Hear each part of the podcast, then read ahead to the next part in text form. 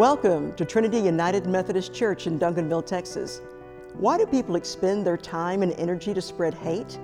Can we do anything to stop the fear that fuels the hate? How can we build true community? Join us for today's message Life Shared Together. Why do people extend their time or spend their time and energy on spreading hate?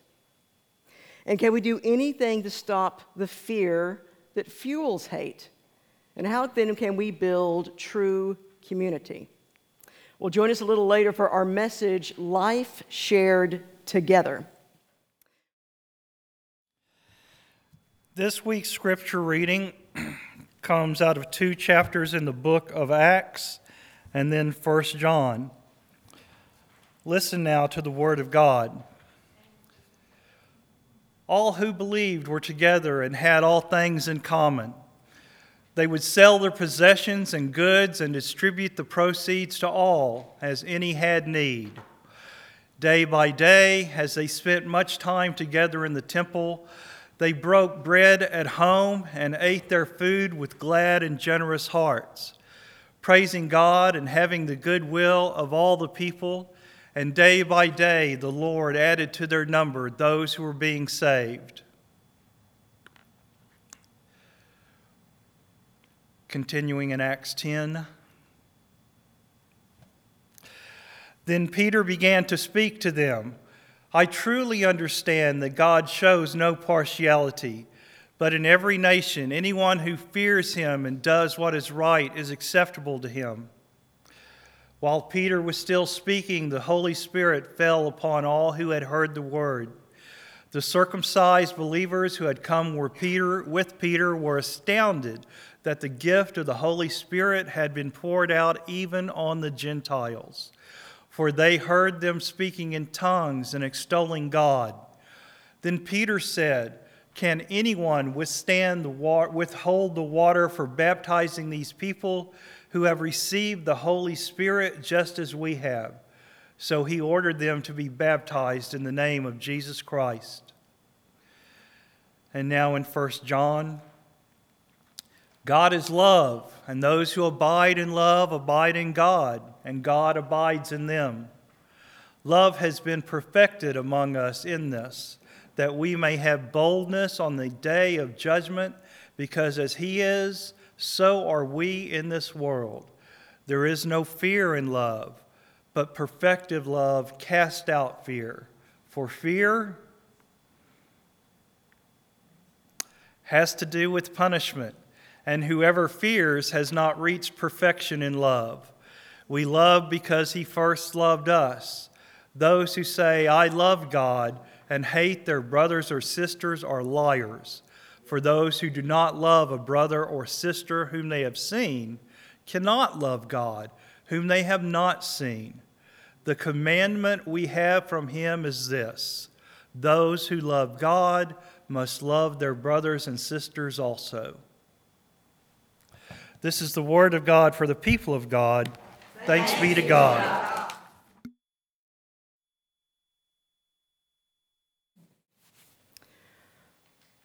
Last Thursday was a weird and stressful day. Now, on the good side, it was July 20th, and I normally love July 20th because can any of you guess why July 20th I would like that? No, no, that's a good guess. Christmas. Oh, yes, it's Christmas in July. It's the anniversary of Neil Armstrong and Buzz Aldrin landing on the moon and taking those first human steps on another world. And it's now been 54 years since that historic day. And usually on July 20th, there are all sorts of TV programs commemorating Apollo 11, which I never get tired of watching. But in the last few years, the months of June and July have also come to remind me of some other anniversaries, not unlike how the dates of December 7th or September 11th will never again just be dates on a calendar. Because you see, on June 17th, it was the eighth anniversary of the shooting at the Mother Emanuel AME Church in Charleston, South Carolina, when a young white supremacist opened fire after a Bible study, killing nine of the black church members who had just offered him their very warm hospitality. And I remember the year of the Mother Emanuel shooting because it was just over, a little over a year later, on July 7th, when a young black man assassinated five white Dallas area police officers. So the pastor and the members of Mother Emanuel Church were murdered for no other reason than they were black. And the five police officers were murdered for no other reason than they were white. And both instances were heinously evil. And since they occurred just a year apart, they have remained linked in my mind. And I always think about both of them this time of year. And when I do spend much time thinking on it at all, I can find tears coming to my eyes and it can conjure up a lot of emotion. Because of what happened this week, especially on Thursday, I decided to look back at the sermons that I delivered for the two Sundays following the tragedy of the police officer shootings. So I wanted to share again with you some of the thoughts and feelings that I had seven years ago. I can try to imagine, but I'm never going to really know, what it's like to be either an African American or a law enforcement officer. I can only imagine just how vulnerable a person might feel in either instance. And I do know that while I, I have been very annoyed, I've never been afraid when a police car stopped me. Because I know that even if I inadvertently do something that makes the officer nervous or that looks suspicious, that as a middle aged white woman, I will be given every benefit of the doubt until proven otherwise. On the other hand, unlike a law enforcement officer, I've never been afraid that when I go to work, this may be the day that I die in order to serve and to protect. Because I'm not in anyone's crosshairs. If I make a mistake at work as a bad pastor, what I may do is deliver a bad sermon or mismanage a ministry or maybe, and this is the thing I hate to do the most, but I might accidentally hurt someone's feeling. But no one dies when I make a mistake. I don't die if I make a mistake. I can't imagine the pressure of having to make life or death decisions in a blink of an eye. And I can't imagine what it would be like every day to say goodbye to a parent or a spouse in the morning and not know if you're going to see them again that evening. But I also can't imagine what it's like to be a black mother or father who is terrified that their child will end up on the wrong end of a police altercation. Those are my thoughts seven years ago. This week, when I looked back at them, I realized that I might have to amend them. Which brings me back to what happened this last Thursday. I was here in the office, and first of all, it was still on my mind what many of you told me Tuesday evening at our leadership board meeting that there is a new church, and I do use that term very loosely, in Cedar Hill, only about three miles from here, that advocates the execution of all LGBTQ people. And I'm not exaggerating. Their pastor is quoted as saying, they, meaning all LGBTQ people, they should be sentenced to death. They should be lined up against a wall and shot in the back of the head. So perhaps as an openly gay pastor at a church that's only three miles away, my job might be a little more dangerous now than I might have appreciated in the past.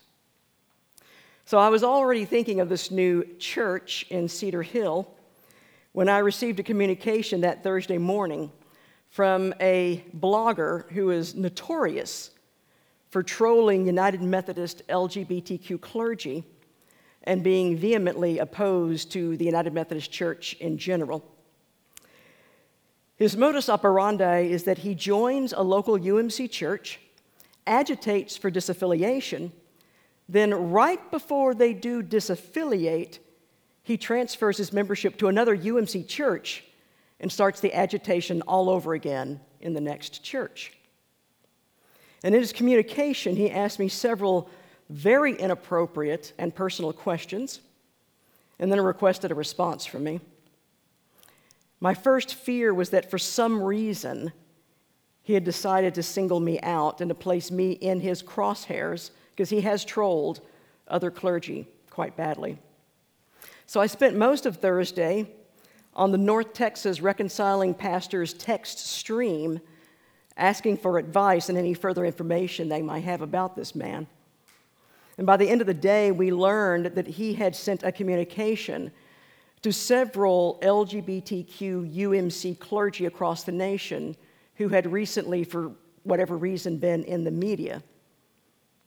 So I was actually rather relieved, very relieved, now to learn that I had not been singled out for abuse. But as I texted my colleagues, this also made me some, feel somehow less special. But in this case, I'll get over it. So on Thursday, July 20th, instead of a fun day nerding out on Apollo 11 documentaries, I spent the day contemplating violence and mass shootings and racism and homophobia. As I said, it was a very weird and stressful day.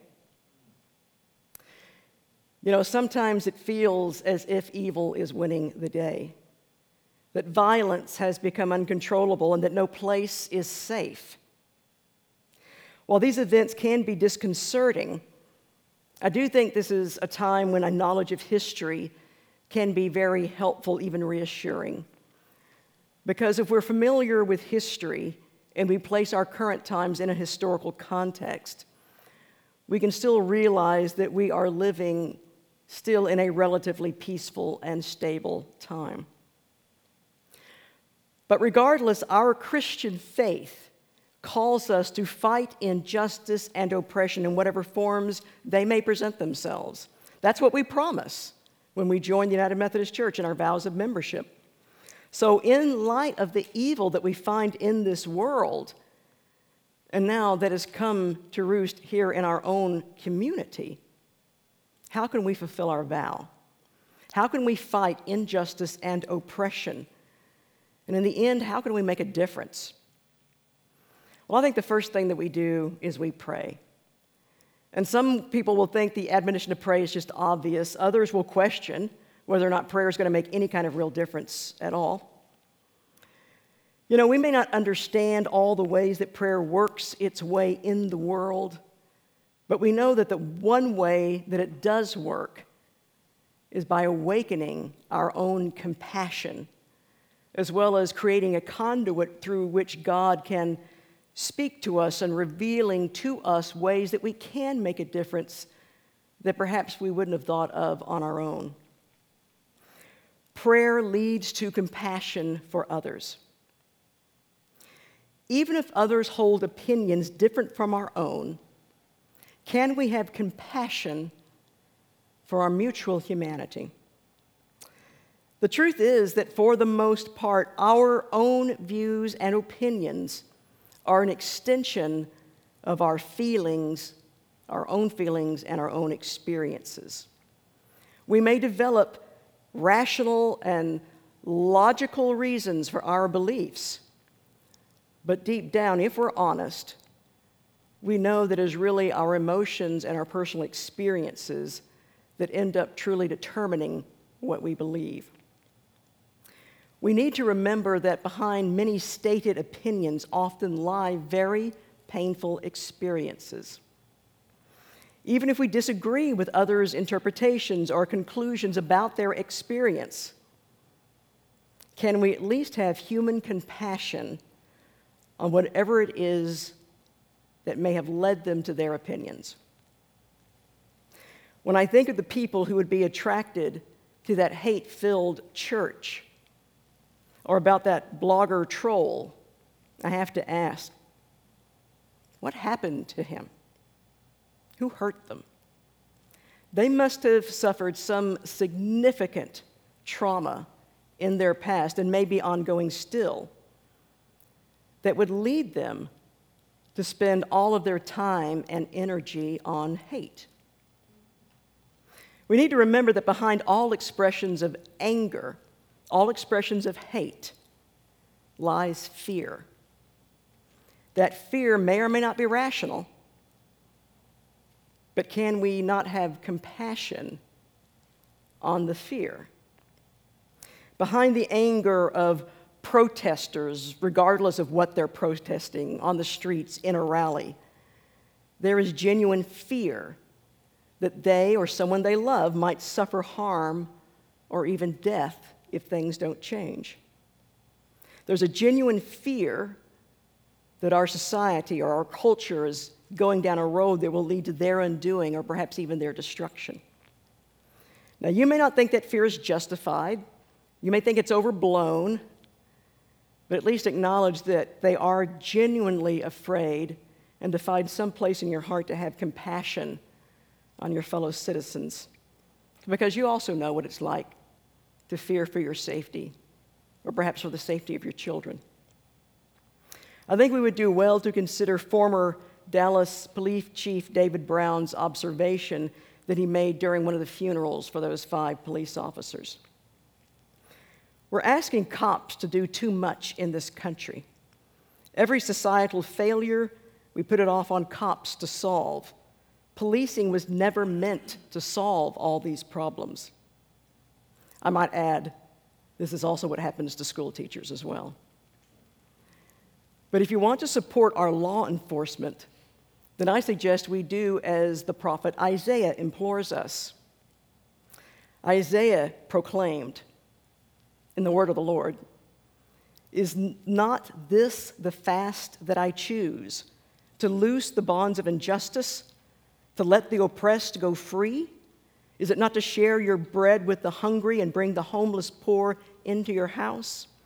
When you see the naked, to cover them, and to not hide yourself from your own kin. In other words, if you really want to support the police, if you really want to back the blue, then work for social justice. Work to end violence. Work to undermine mass shootings. Work to dismantle racism and work to erase homophobia. Because the more justice that exists in a society, the more equality, the more opportunity, the more quality education, then the easier the job of law enforcement becomes, and the brighter and the better that the community becomes for all of us. And I think this ties in then with the exploration we've been doing of the Holy Spirit this summer as we examine the person of the Holy Spirit and how the Holy Spirit connects and relates us to God. Because it is ultimately the Holy Spirit who fosters and enables community, whether in our churches or in our society. The stronger our bonds of community, the more we can establish peace and justice in our society. And this really shouldn't be too surprising if we think about it. Because the Holy Spirit is, as we like to say in Christian doctrine, one person of a triune God. So God's very nature is one of community. The Trinity is a community. The Trinity is relationship. And if we're created in the image of God, then that must be, mean that we are created for relationship and that we are made for community. And part of our heritage in being named Trinity United Methodist Church is that our very name reflects the community of love that is the Holy Trinity. In church life, we often refer to our time together in community as fellowship, which is a fine word, but I think it actually sounds rather weak for what Christian community really entails. Because when you say fellowship, what comes to mind are potluck dinners and coffee and donuts on Sunday morning, which I love, by the way. But the concept of Christian fellowship is much more robust. You see, the Greek word for fellowship is koinonia. And it means not only to share what we have, but also to share in a common life together. Koinonia is what is described in our passage that Michael read from Acts chapter 2. All who believed were together and had all things in common. They would sell their possessions and goods and distribute the proceeds to all as any had need. Day by day, as they spent much time together in the temple, they broke bread at home and ate their food with glad and generous hearts, praising God and having the goodwill of all the people. And this is what community feel, filled with the Holy Spirit looks like people together, generously sharing time and bread and possessions while experiencing the presence of God all around them. Notice what is absolutely necessary for us to have fellowship, koinonia with God, and that's other people. Because we cannot come to God by bypassing others. Because God and your neighbor are a package deal. Because as we also read in 1 John, those who say, I love God and hate their brothers or sisters are liars. For those who do not love a brother or sister whom they've seen cannot love God whom they have not seen. The commandment we have from him is this those who love God must love their brothers and sisters also. You know, sometimes I hear people say things like, the Bible clearly says, dot, dot, dot. But there's nothing in the Bible that I think is more clearly said than we need to love God and love our neighbor. And if we don't love our brothers and sisters, then we are liars when we say that we love God. But allowing the Holy Spirit to form us into community comes with some risks. From the perspective of many these days, and I must admit, sometimes myself included, our society is becoming more and more fearful, and therefore our society is becoming more and more angry. Because remember that behind all expressions of anger lies fear. And it's hard to let yourself be vulnerable in front of angry people. But vulnerability is exactly what is necessary for community. What helps me to not associate vulnerability with weakness, as we so often do, is to associate vulnerability with courage. To be vulnerable is to be fearless. To be vulnerable is to be strong. To be vulnerable is also to be loving. What we need in our churches and in our society are people filled with the Holy Spirit who are strong and courageous enough to be loving and vulnerable, even in the face of fear and anger and possible violence.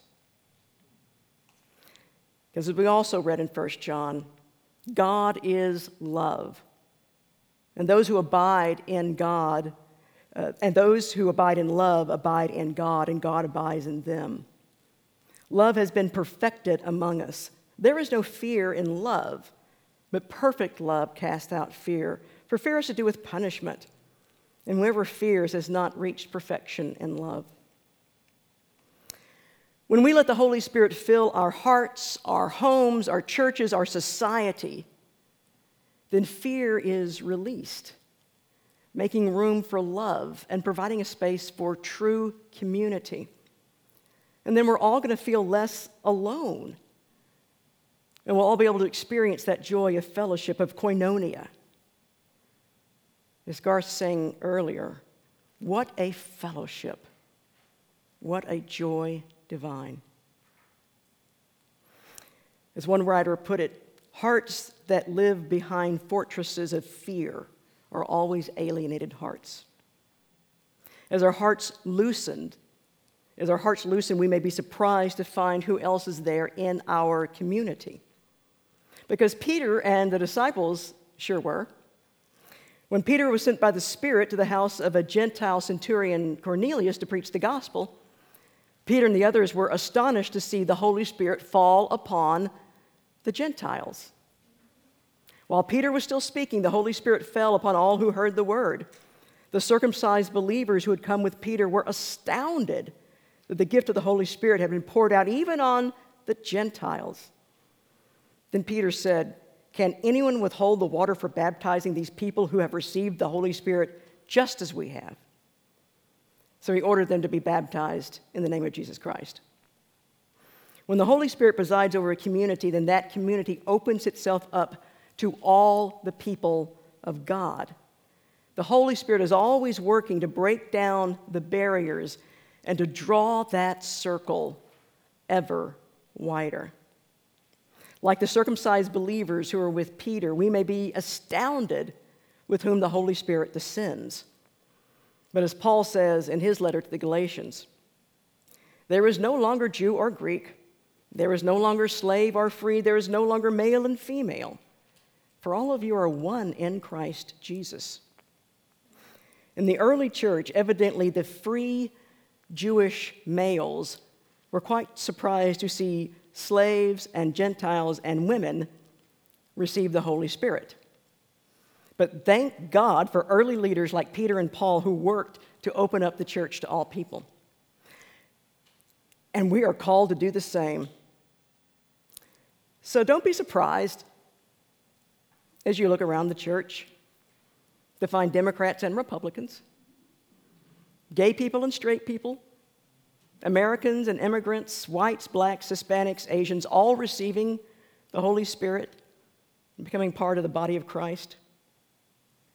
As the Holy Spirit works to draw that circle ever wider in our churches and in our society, I implore you to join in that great community that is being created.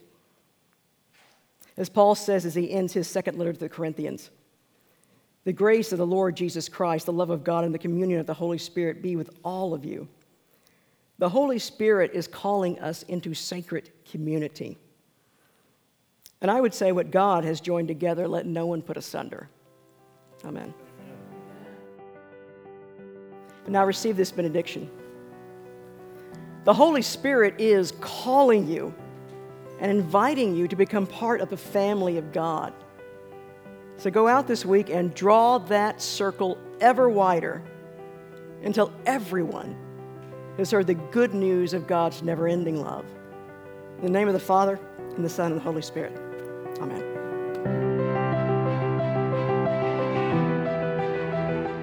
We hope today's service was a blessing to you. Join us every Sunday here on Facebook Live at 11 a.m. Join us again next Sunday as we continue our sermon series, The Holy Spirit, God on Fire. You can always access our services through our website, tumcd.org, our Facebook page, our YouTube channel, and our podcast, Jane's Most Excellent Church Adventure. If you like what you're hearing, you can also support our ministry with your gift through our website, tumcd.org. God bless you in the week ahead, and we'll see you Sunday at Trinity United Methodist Church.